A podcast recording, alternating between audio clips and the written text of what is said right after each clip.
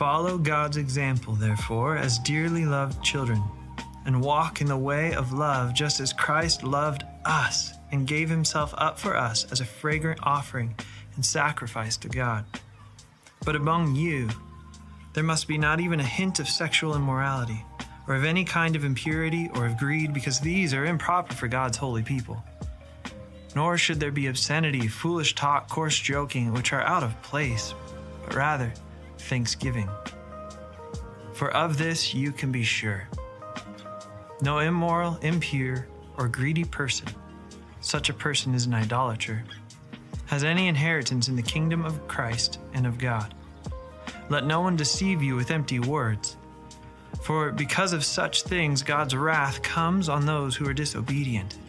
Therefore, do not be partners with them. For you were once darkness, but now you are light in the Lord. Live as children of light. For the fruit of the light consists in all goodness, righteousness, and truth. And find out what pleases the Lord. Have nothing to do with the fruitless deeds of darkness, but rather expose them.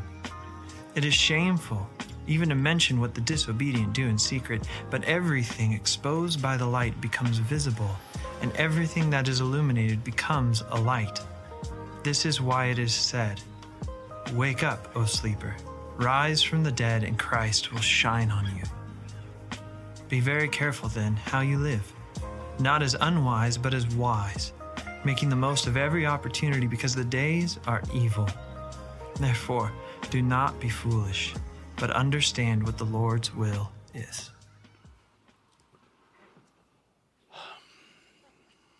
Thank you to Pastor Brian Williams, our young adults pastor, for reading the scripture this morning. If you have your Bibles, open them to Ephesians chapter 5, or if you have a, a mobile device or an app, go ahead and, and pull that out as we, as we return to Ephesians chapter 5. By way of recap, we've been examining chapters 1 through 3, and we've been looking at dealing with who we are positionally before God in Christ. We're looking at who we are and examining the doctrinal, the philosophical, the theological elements of who we are in Christ.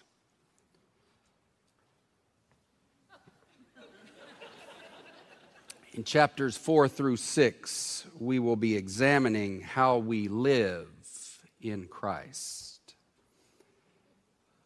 Early on in chapter four, you will remember that we looked at how our lives should reflect who we are in Christ in a practical way, and that we are to walk worthy of that. In essence, another way to think of it is it is in reality where the rubber meets the road. The title of the message today is Imitating Christ. Hold on, hold on just a minute, hold on. I, I slip back there for a moment, then you come out and do this. Ryan O'Quinn. Um, uh, this is Ryan O'Quinn, who's a part of the Calvary family.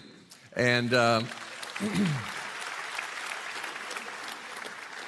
he says what he's doing is impersonating me.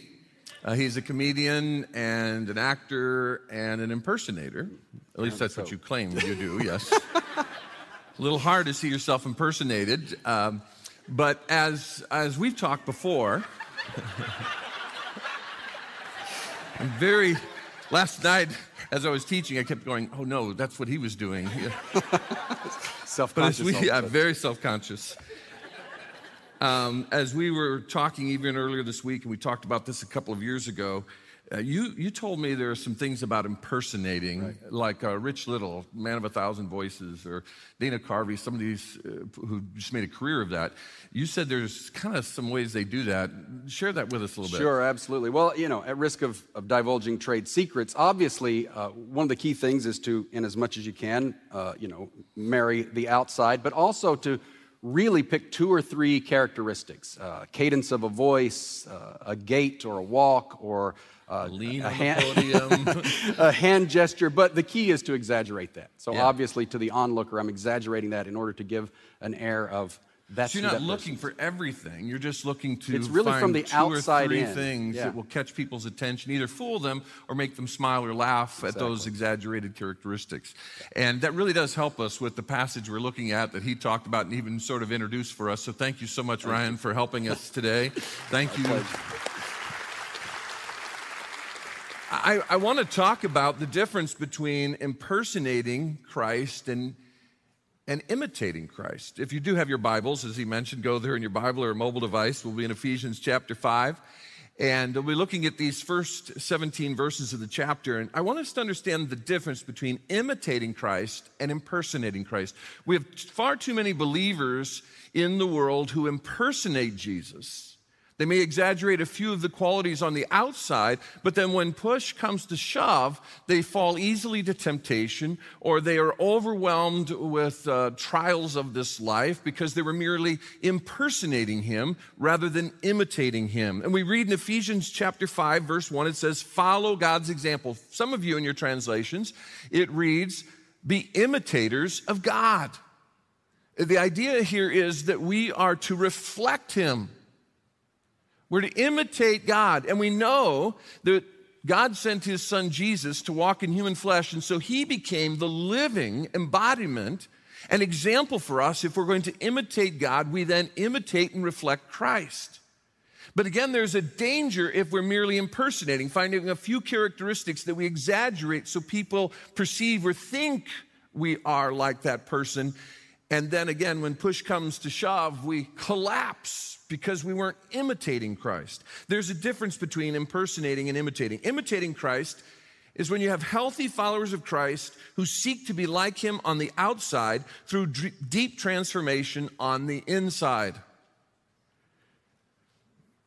They're seeking to be like Christ. Yes, they want people to see Jesus on the outside, but they are being transformed. Second Corinthians chapter 3 verse 18 talks about how the spirit of God transforms us from one stage to the other so that we reflect Christ. We reflect God. We reflect the kingdom values. The, the kingdom is shining through us, the heavenly kingdom that Jesus prayed about. It's through this deep transformation the Spirit of God as we open God's Word, as we talk to Him in prayer, as we, we carry out the spiritual disciplines, as we have the community of believers speaking into our lives. More and more, we are transformed from the inside out. That's imitating Christ.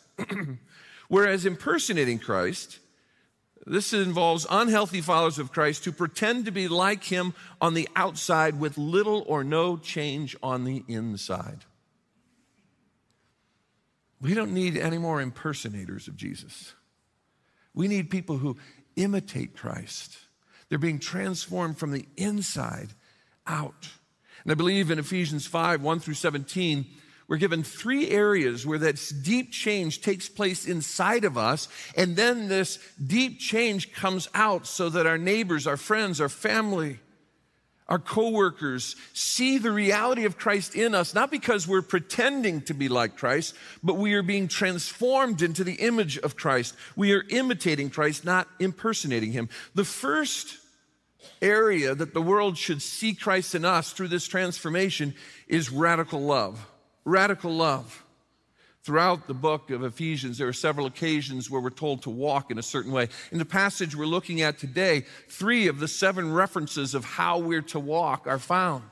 In chapter 4, verse 1, it, it talked about how we're to walk together in unity with other believers. Chapter 4 and verse 7, uh, Paul told the Ephesian church that we're to walk in holiness. Now in chapter 5, and uh, the opening verses here in verses 5 and 2, we're told to walk in the way of love. Follow God's example, therefore, as dearly loved children, verse 1. Verse 2, and walk in the way of love. This has the idea that you walk around in the sphere, in the realm of love. This is where you travel. Just as Christ loved us and gave himself up for us as a fragrant offering and a sacrifice to God. Jesus himself has shown me radical love. He's shown you radical love. And we need to embrace and internalize that love of God so much so that it transforms our hearts and we become compassionate like Christ. We become people of mercy like Christ. We become forgiving. We begin to see people, even the vilest of sinners, through the eyes of love as we are transformed by that love that saved us daily as we walk with Him.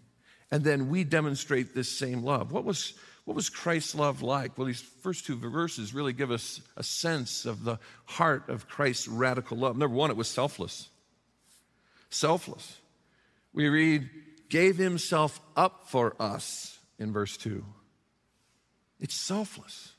Even the word love that's used here, agapao, means others oriented, God like love, putting others first, not ourselves. It calls for humility and a spirit that was like Christ. And Paul describes that in Philippians 2, 3, and 4. Do nothing out of selfish ambition or vain conceit. Rather, in humility, value others above yourselves, not looking to your own interest, but each of you to the interests of others. Selfless love. Jesus loved me selflessly, and I need to begin to be transformed in that same humility that I can love people that are hard for me to love, putting them first, even putting our enemies first loving them first like Christ loved us. Secondly, this radical love is sacrificial. It's sacrificial. Again, he gave himself up for us. And then the last part of verse 2 a sacrifice to God. Jesus became that substitutionary sacrifice. He took the punishment I deserve as he was hanging on the cross. He was buried, he was raised to new life so I could have life in him, but he took my place. He showed me sacrificial love. He's shown you sacrificial love. And if you know Christ as your Savior, you can rejoice and be grateful for the radical love of Christ that has saved you, how He saved you through His sacrifice. And if you don't know Christ as your Savior, you can today. You can know God and have a relationship with Him. Not because of your own good works or what you do to try to achieve it, but you can know God and have a relationship with Him and begin to walk in love and to begin to walk in His kingdom by putting your faith in the one who loved you so much He gave Himself for you. When you put your faith in Jesus, then God shows you His love in a practical way and picks you up out of the kingdom of darkness and puts you into the kingdom of light. He makes you his child now and forever. And you begin to live out then his kingdom values as you live and love like Jesus in the world. If I can help you in any way when it comes to your relationship with God and what it means to trust Jesus as your Savior, I'll be in the lobby afterwards. Love to speak with you. After each service, our care and prayer team are down front to pray with you about any need, and they can talk to you about receiving Christ as your Savior. If you're joining us online, and maybe in the room, it's, it's much easier for you just to simply text the name Jesus to the number below me on the screen. We want to we want to help you know that you know Jesus, that you understand the sacrifice he made so that you could be right with God. And when you text that number uh, with the name Jesus as the body of the message, uh, we'll connect with you and send you some resources right away and follow up with you this week to help you know that you understand why Jesus died and what that means in your life, how you can know him as your Savior. His love was sacrificial. Jesus himself put it this way in John 15, 12 through 13. This is my commandment. Love each other in the same way I have loved you. There is no greater love than to lay down one's life for one's friends. This is sacrificial love. That's radical love. And then, thirdly, it's not only selfless and sacrificial, but this radical love is sweet. It's sweet. You know, in the ancient world and even some parts of our modern world and areas that are developing eh, on, on planet Earth, eh, you can't escape some of the odors and the stench. In the ancient world, most everywhere smelled pretty bad. Even when there would be sacrifices at the temple or earlier in the tabernacle, there would be a stench from that sacrifice. And so there'd be a sacrifice of fragrances that would bring about this sweet aroma that they would smell and was to remind them of the sweet sacrifice to God. And there is a sweetness in the love of Christ. We see this here again in verse 2. He gave himself up for us, a fragrant offering, a sweet smell.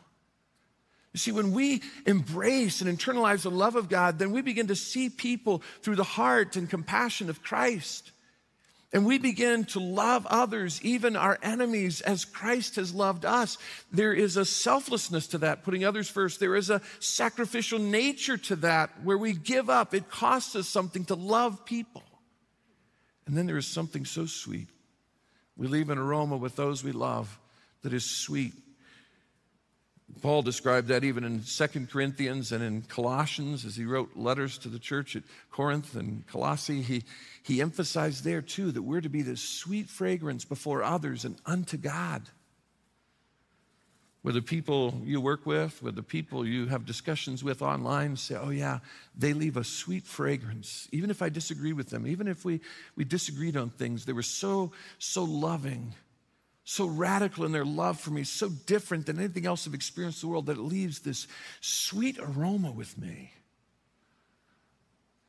Our uh, kids are grown and out of the house now. Our son John lives in Brooklyn. Our, he's our oldest. Our youngest, Megan, lives here locally and works as a tutor at Oaks Christian, and and um, our uh, middleist, as we call her, Katie, lives in Chicago. When she graduated from Wheaton College there, she got a job that next week at the Japanese consulate in Chicago. And so she works for the Japanese Foreign Ministry, helping uh, them understand American politics. That's her job. Can you imagine? She moved downtown uh, for about a year in, in, a building right down in what's the Fulton Market area near the river there an area that's being redeveloped. And um, right across the street is a, a factory called Blommer Chocolate Company. Been there since 1939. So they make these wonderful chocolates that can be bought in the Chicago area. And, and they have three shifts. They're making chocolate all the time. And so, for about a four block radius, it smells like someone is baking cookies 24 7. Not cookies, brownies. It smells like brownies. You, you know, when you walk in a house and just smells like brownies and just smells so great. And so, you know, you walk around in her neighborhood, or just when we go visit her, you feel like you're gaining five or 10 pounds just as you inhale because you're smelling brownies. You know, even as I'm talking to you and I think about that apartment where she lived and that building, I have this connection to the smell. It's so sweet. It's so wonderful. She's moved from there, and I'm thinking about when we visit her in the next couple of weeks. We're going to be there for a day. I'm, I'm thinking about just going over to our old neighborhood and taking a deep breath and take in that sweet smell. You see, the Lord has loved us so much. There's this sweet fragrance, and we're to be people that, even when we disagree with folks and we see things differently, we're to leave with them a sweet fragrance that is the love of God emanating and permeating from us into the lives of others. Let me ask you a question here. When it comes to your sacrificial love, you see, some might put it so simply as we're supposed to be kind. And the Spirit of God transforms us from the inside and makes us kind to others. Are you being kind in the radical love that flows from you from the inside out, that is selfless, sacrificial, and sweet? Are you being kind? As a, as a body, I think we've had opportunities recently together in a corporate way to be kind. You've been so generous in our Ukrainian relief, and we're looking for more ways to develop more partners and to invest in a strategic way and to be good stewards of what God has given us. We're getting those funds out the door as strategically and wisely as we possibly can to make an impact both with those who are still in Ukraine and those who are in the surrounding areas. And so recently we gave a large gift from our Ukrainian fund to one of our local partners here that reaches out around the world, the Children's Hunger Fund. They work through local churches in the United States and all over the world to get basic food supplies and needs to people through a mercy network of churches where churches are trained how to take this food to people in need. And they might show up monthly or weekly with food to people, and they do that in Jesus' name. And we have given them resources through your generosity through the Ukraine Relief Fund so that we can make a difference in the lives of people inside Ukraine. Their, their network in Ukraine, their map shows them in various parts of Ukraine itself. And all of them, as of just a few days ago, all of those churches are still receiving supplies inside Ukraine and are giving those supplies and basic hygiene things uh, items to folks inside the country. And I read some of the stories of pastors who are part of this and the blessing they have, even while the war is going on, to still get food to people. And then they're doing that in Romania. Now they're partnering with churches in Poland and Moldova because we've got 4 million refugees now outside of the country. And through local churches, they're, they're getting them basic food needs and helping people who are taking in. One pastor working with the Children's Hunger Fund said he's taking in 30 to 40 people into their church family every day who are coming from Ukraine. And he talked about the importance these supplies are to them. And this is a way for us in what's going on around the world with people we may never meet to show the kindness and love of Christ corporately, and that's important. And then, even here, we've been able to do that locally together. Friday night, we had the Joy Unleashed of our Special Abilities Ministry, and, and we had 106 uh, teenagers and young adults who uh, grapple with a special need, a disability, and, and our special abilities ministry holds this 106, we call them VIPs, people that can easily be marginalized in society but are near and dear to the heart of God. And if we're going to love like Jesus loved, we got to love people that others struggle to love and push to the fringes. We had 106 VIPs and then 106 uh, high schoolers and, and uh, some young adults and all who were their dates and loved on them and spent the evening with them. And I came and spent about a half hour to 45 minutes taking it in. I had tears as I left, seeing young people who are part of Calvary loving on, being kind to people that can be easily marginalized in our community and in our world. That's being kind. And then we're not only to do that corporately together, but we're supposed to be kind and loving with people we disagree with politically, people we disagree with uh, theologically, people we disagree with for a variety of reasons. We're to leave with them the sweet aroma of sacrificial, selfless, Christ like, radical love at work, in our neighborhood, online, social media. Let me ask you again are you being kind? Will the people you interact with online say, Yeah, we disagree, but he is so kind. She is so sweet. When I think of her, I think of just the, the kindness of God emanating from that person. Maybe the Holy Spirit's saying to you, No, that's not you then perhaps you're just impersonating Christ. You're not imitating Christ. You need to ask the Spirit of God to fall fresh on you, to mold you, to melt you, and to shape you and make you more like Jesus, having the heart of compassion and love of Christ, even for people you disagree with. You can have disagreements, but they got to know that you love them like Jesus loves them. Radical love emanates from someone who is imitating God, imitating Christ. Secondly, moral clarity. Moral clarity is a part of, of imitating God, of reflecting and imitating Christ in our world today. Moral clarity. And Jesus said this about himself in John 8 12 I am the light of the world. Whoever follows me will never walk in darkness, but will have the light of life. He says, I am the light of the world. You follow me, and you'll begin to work and, and live in this, this realm of light. There's something different. I'll call you out of the darkness into the light. And then you, he said, you will be lights to shine, he said in the Sermon on the Mount, so that others can see me in you.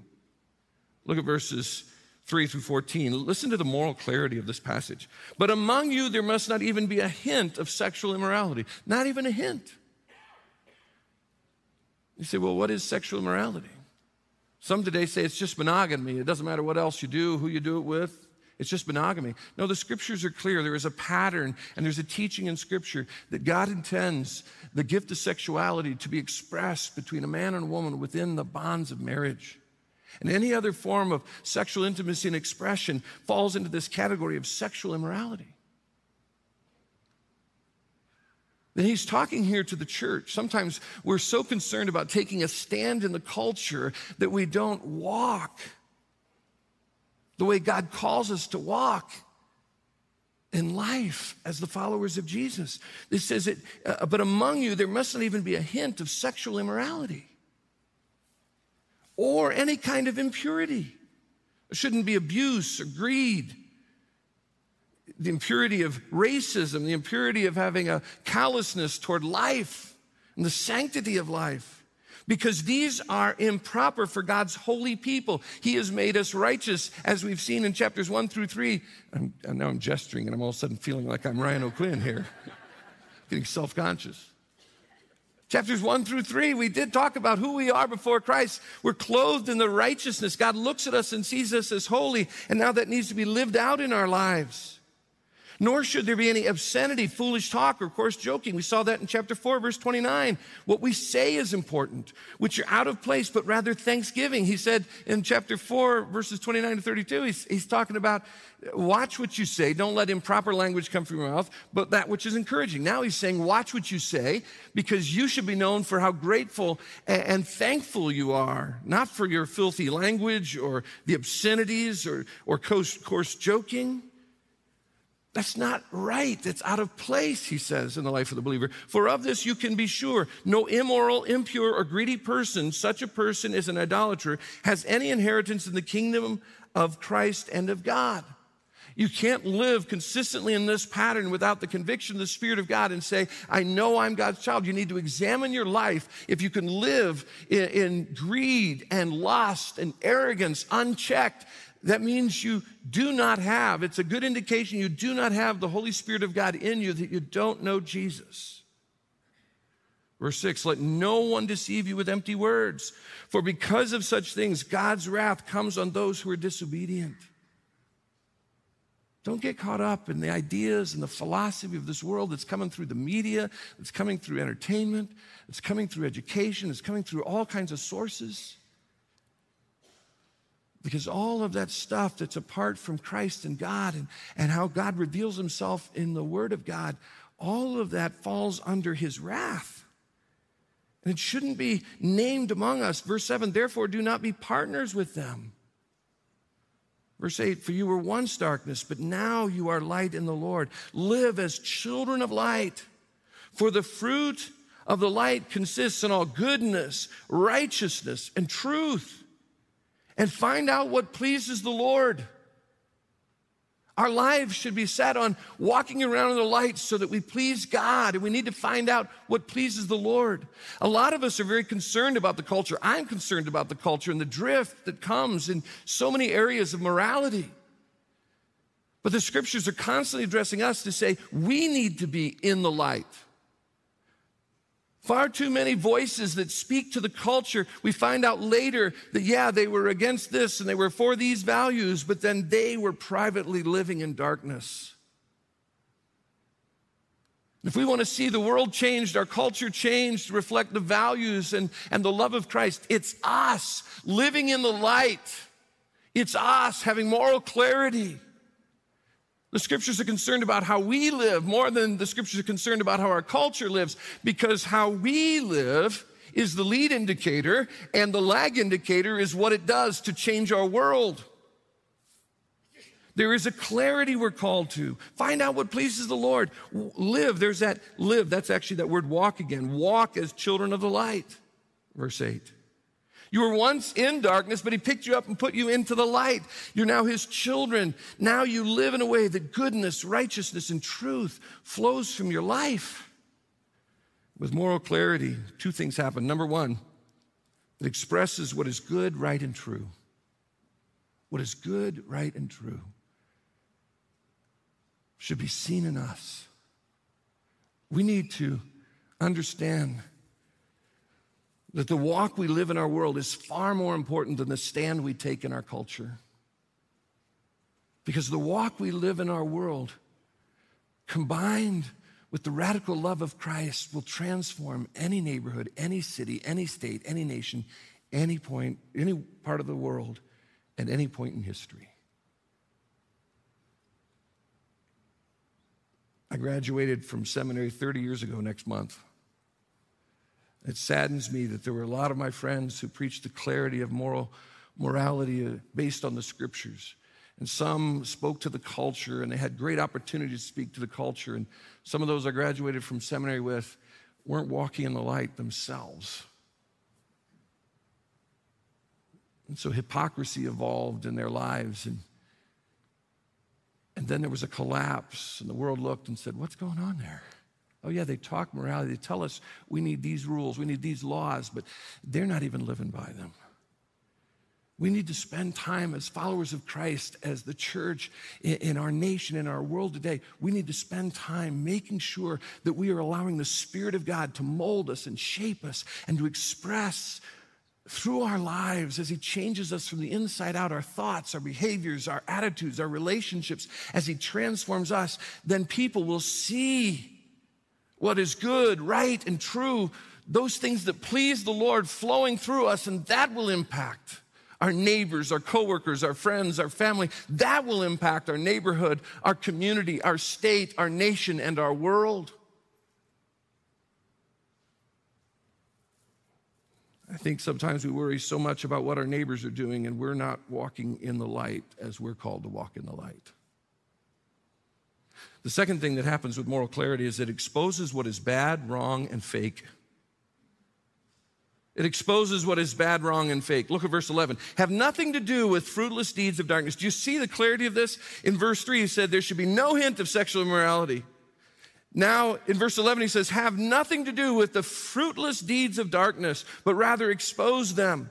By the way in which you live in the light, people will see the reality of what it means to value life, what it means to avoid greed, what it means to love all equally and have no part with racism. What it means to live sexually pure lives before God. And then it exposes their greed, their immorality, their racism. It exposes it as we live in the light, as He's called us to live in the light. Verse 12, it is shameful even to mention what the disobedient do in secret. We're not even supposed to joke about it or make fun of it. And, and too many voices in the church that speak to the culture in our day do it with a mocking tone, a belittling tone. We're not even to speak of those things that they do in secret, but everything, verse 13, exposed by the light becomes visible and everything that is illuminated becomes a light. That is why it is said, Wake up, sleeper, rise from the dead, and Christ will shine on you. In the new life we have in Christ, that life that comes in and changes us from the inside out, we not only are transformed into the radical love of Christ, but we begin to demonstrate the moral clarity of Christ in how we live. See, moral clarity expresses what is good, right, and true, but it exposes what is bad, wrong, and fake. Martin Luther King Jr. said, Darkness cannot drive out darkness, only light can do that. If you're concerned about our nation, our world, our culture, the next generation, then double down on walking in the light yourself. Making sure that you are embracing the reality of Christ's light in your own heart and life and what is righteous and true. And you're pursuing that in your life, not in a haughty way, but in a humble way. And not in a way that says, I'm right, you're wrong, but in a way that says, this is what God has called me to, and God loves you, and I'm going to show you love. Far too many of us as believers, when it comes to, to the light and the darkness, we're taking what the scriptures say. And I have people say to me, and it grieves me as a pastor when people say, I, I know what the Bible says, Pastor, but this is what the world is telling me about these issues. Even take something around gender. The scriptures say God created male and female. And we need to hold to what the scriptures say, not allow the world to redefine things. Now, does that mean we're going to be rude or caustic or argumentative. No, we're going to be loving to people who are struggling with gender issues. We need to be loving to people who, who are struggling with the struggles of the LGBTQ community. We need to be loving, but we need to live in the light and we need to accept what is light according to the scriptures. We need to live that in our lives so that our light expose, exposes that darkness and it gives us to, an opportunity to show radical, selfless, sacrificial, sweet love for those who live in the darkness, just as Jesus did for us when we were in the darkness. Question number two Are you being good? See, when it comes to sacrificial love, the, the word is simply, Are you being kind? When it comes to moral clarity that we need in our lives, are you being good? Morally good? We talked about last week, not just your reputation, but your character, who you are when no one's looking. Are you being morally good? Maybe the Spirit of God is speaking to you and He's shining a light on uh, an area of darkness, a shadow in your own life where you're excusing what you're looking at online, where you're excusing the language you use, the stories you tell, where you're excusing the decisions you've made, the way you've treated other people. You need to confess and repent of those things and pursue the moral clarity that comes as we walk in the light and with the one who is the light of the world, Jesus. Told you the story before, but I just love this story how our little dog Mabel who's part Chihuahua, she loves to lay in the sun. I think she's really like a, a prairie dog or something because she loves to just go out and lay in the sun. It could be 100 degrees. Ah, just loves the sun. So in the house, she'll find a spot of sun on the steps. And as the sun moves across the sky, sometimes the light that she's laying in will start going up the wall. Now she's in a shadow or dark where the light isn't shining. And so she goes to the wall and she scrapes on the floor or the wall, trying to pull the light to herself. Some of us as believers try to do that. We, we, we don't want to stand out in the world with our moral clarity. And so we're trying to say, no, no, this is where the light is. No, Christ is the definition of the light as he is revealed in Scripture. And the light that we're to imitate, that we're to reflect, is found in the Word of God, not in the opinions of our world. We can't just say, this is now light. No, the light is laid out. We need to walk in it. We need radical love and moral clarity. The problem is, how do we have radical love and moral clarity in a world with hatred and division and a world of darker confusion and deeper immorality? How do these two things go together? Look at Jesus. Look at Jesus. So I think there's a third component that is brought up here in this passage, verses 15 through 17. If we're going to imitate Christ, we internalize and embrace his love so that our hearts are changed and we have a radical love for people around us every day. If we're going to imitate Christ, we see the light, we understand his standards, his righteousness, what is good, right, and true. And we walk in that light. We pursue that light. When we step into the darkness, we confess it, we repent of it, and we return to the light. And as we allow the Spirit of God to change us from the inside out, we begin to shine brighter and brighter as we walk with our God, and He transforms us and we imitate Christ. But then there is a third component that Paul addresses that I think you cannot unlink to sacrificial love and moral clarity it's spiritual wisdom. It's spiritual wisdom. We need wisdom in this world. I think in the last two years, I've asked God for wisdom so much. I think many in the church have lost their minds, both on the left and the right politically. Because we're either embracing sacrificial love to the point that we no longer have moral clarity, or we're embracing moral clarity to the point we no longer show sacrificial love. But what we need is wisdom of how we're going to deal with our children, our grandchildren, our neighbors, our friends, who may be filled more and more with hate and division, who may be filled more and more with confusion and immorality. Take spiritual wisdom. And guess what? Paul told the Colossian church Jesus is the embodiment of wisdom. In him lie hidden all the treasures of wisdom and knowledge. All of it is in Christ, embodied Him. That's why He lived in human flesh, not just to go to the cross for us. He could have shown up on Good Friday and gone on the cross, but He lived a life to show us how to live with radical love and moral clarity in a world that requires spiritual wisdom. Proverbs 8:11 says for wisdom is more valuable than rubies nothing you can desire can compare with it. James 1 5 says, If any of you lacks wisdom, you should ask God. If you're struggling with how to talk to your children, your grandchildren, how to interact with that coworker who sees the world very differently than you do, or another believer that's walking in the darkness and making excuses for their sin or the views they have, can I encourage you just to ask God for wisdom? You get up in the morning and say, Okay, God, this is going to be tough. I've got to live with radical love and moral clarity in a world filled with hate and division and confusion and immorality. Lord, how, how am I supposed to? Give me wisdom. Give me wisdom in that conversation today. Give me wisdom when the folks at work start to talk this way. Give me wisdom when I respond to an invitation to go to a place I can't go. Give me wisdom. Give me wisdom to know when I lead with radical love and follow with moral clarity, or I, I lead with moral clarity and follow with radical love. Give me wisdom, Lord. Christ is the embodiment of that wisdom. Look at verses 15 to 17. Be very careful then. Some of your translation says, Be very discerning then how you live. And this is the third walk here. We're told to, in verse 8, to live as children of light. That's the walk in the light. We're told in verse 2 to walk in the way of love. And now we're told how you walk, not as unwise or foolish, but as wise. How many of you, somebody tricked you on April Fool's? Somehow they tricked you and you, you fell for it. Oh, not bad. A few of you are admitting it. Dick Thompson, you, you got tricked? Oh, your grandson tricked you. Ah. You know, seriously, in life, we're, we're not to be foolish people, we're to be wise.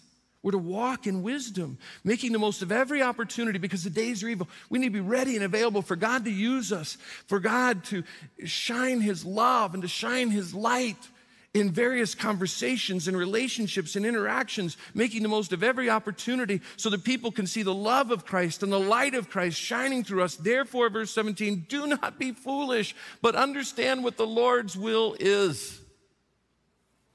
So, if we're going to have wisdom, what does that require? Well, first of all, he says, be careful. Let me tell you, I find it agony. If you don't find it agony, I don't think you get what I'm talking about today. I find it agony to try to live with wisdom, and I mean a good agony, healthy agony, to live in wisdom in such a way that I'm showing radical love to people that I disagree with, and I am living out moral clarity in a world that doesn't want it anymore. And I know some pastors, some churches, some, some followers of Christ, some people on the radio and TV who represent Jesus and bloggers and uh, social media people, they say it's really easy. It's just moral clarity, moral clarity, moral clarity. Oh, yeah, and we love you. Or it's people that are saying, we just love everybody, doesn't matter how they live, no matter what they do, we just love everybody, and just love is the key. I find that everyday life, more and more, I have to depend upon Christ for wisdom to live out radical love and moral clarity in a world that is so confused and so dark. And if you have discovered it to be really easy because you're all about moral clarity, then you need some balance of sacrificial love. If you found, oh, yeah, this is just easy, this Christian life, because it's all sacrificial love and no moral clarity, then you need to embrace moral clarity. You say, well, Jesus lived that way. How'd it work out for him? They crucified him. He said, if they hate me, they're going to hate you. So to live with moral clarity and sacrificial, radical love should be distinct. We got to be careful. We got to be discerning. We have to make the right choices. Then be available, be ready in the moment to show love, to live in the light because the days are evil. And then we got to be intentional. He says in verse 17, don't be foolish, but understand what the Lord's will is. You don't want to know how you find the Lord's will? Start with God's word. People will say to me, Oh, I, I, really want to know God's will for this. And I'll say, Have you been reading God's word? No, because this really isn't in the Bible. Well, you begin to get his perspective, his views on life and morality and love and how you live in the world from the Word of God. And the more you're in the Word of God, the more you know His written will, the more you will understand His unwritten will. The more you understand who Jesus is and you ask God's Spirit to conform you and make you like Jesus, the more you will live out His will.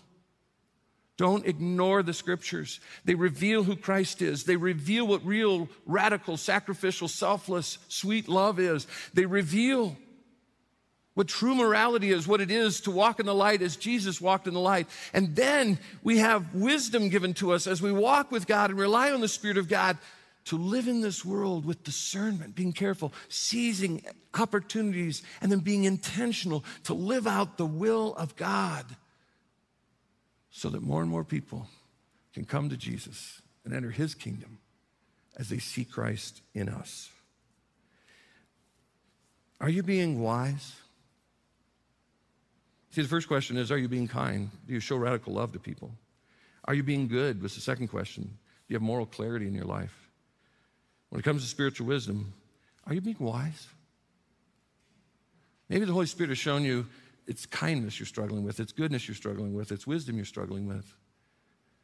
And go back over this, go back to this passage, memorize these scriptures, speak to one of us on staff, reach out to a brother or sister in Christ, talk to your small group about this. Find ways to grow in the area you need to grow in because this is like a three legged stool. This is like a three legged stool, and we talk about imitating Christ, not, not impersonating. We're not talking about outwardly looking like Jesus with no or little inward change. We're talking about radical transformation from the inside out so that people can see Jesus in us. Imitating Christ is radical love. That's one leg of this stool. Secondly, it's moral clarity. Thirdly, it's spiritual wisdom. Asking God to guide you through how you navigate this life with radical love and moral clarity. And that brings us Christ likeness.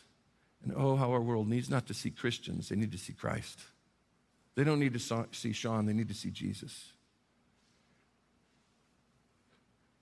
Simply another way to put this Christ likeness involves kindness, goodness, and wisdom. If you leave one of these out, it collapses. I know how our world needs followers of Jesus who imitate him and are kind, good, and wise. Are you impersonating or are you imitating Christ? You're just on the outside with little, no, little or no change on the inside, trying to love others, trying to live in the light, trying to be wise? Are you allowing the Spirit of God to radically fall on you afresh and change you and mold you and make you more like Jesus so that others can see your kindness and goodness and wisdom lived out every day in you? Father, help us to get a fresh glimpse of Jesus. Lord, we have a world that's shouting, there's hatred. Hatred comes from all different directions. There's division, there's confusion. May we understand the clarity you give to walk in light. May we understand the love we're to show. And Father, give me, give me the wisdom as a, as a man, as a husband, as a father, as a pastor, as a follower of Christ, to live in such a way that people know me to be kind, they know me to be good, they know me to be wise. Father, the world doesn't need to see any more hypocrites. They don't need to hear any more people screaming at them or shouting at them. They don't need to see any more people who give up on what the Word of God says and just live like they live. They need to see people who are imitating Christ, radically change us from the inside out. Right where you sit, just talk to God. Maybe God showed you you've been a little harsh because you've been so morally clear. Maybe you've been wishy washy on moral clarity and the light because you just see everything as love, love, love, love, and there's no moral clarity. Maybe you've lacked wisdom even in how you've communicated online. Ask God right now to speak to you in that area. Then reread the scripture each day this week and let God speak to you so that you can imitate Christ. You can follow God's example as seen in Jesus. Invite Him to fall fresh in your life, to melt you, mold you, and make you more like Jesus.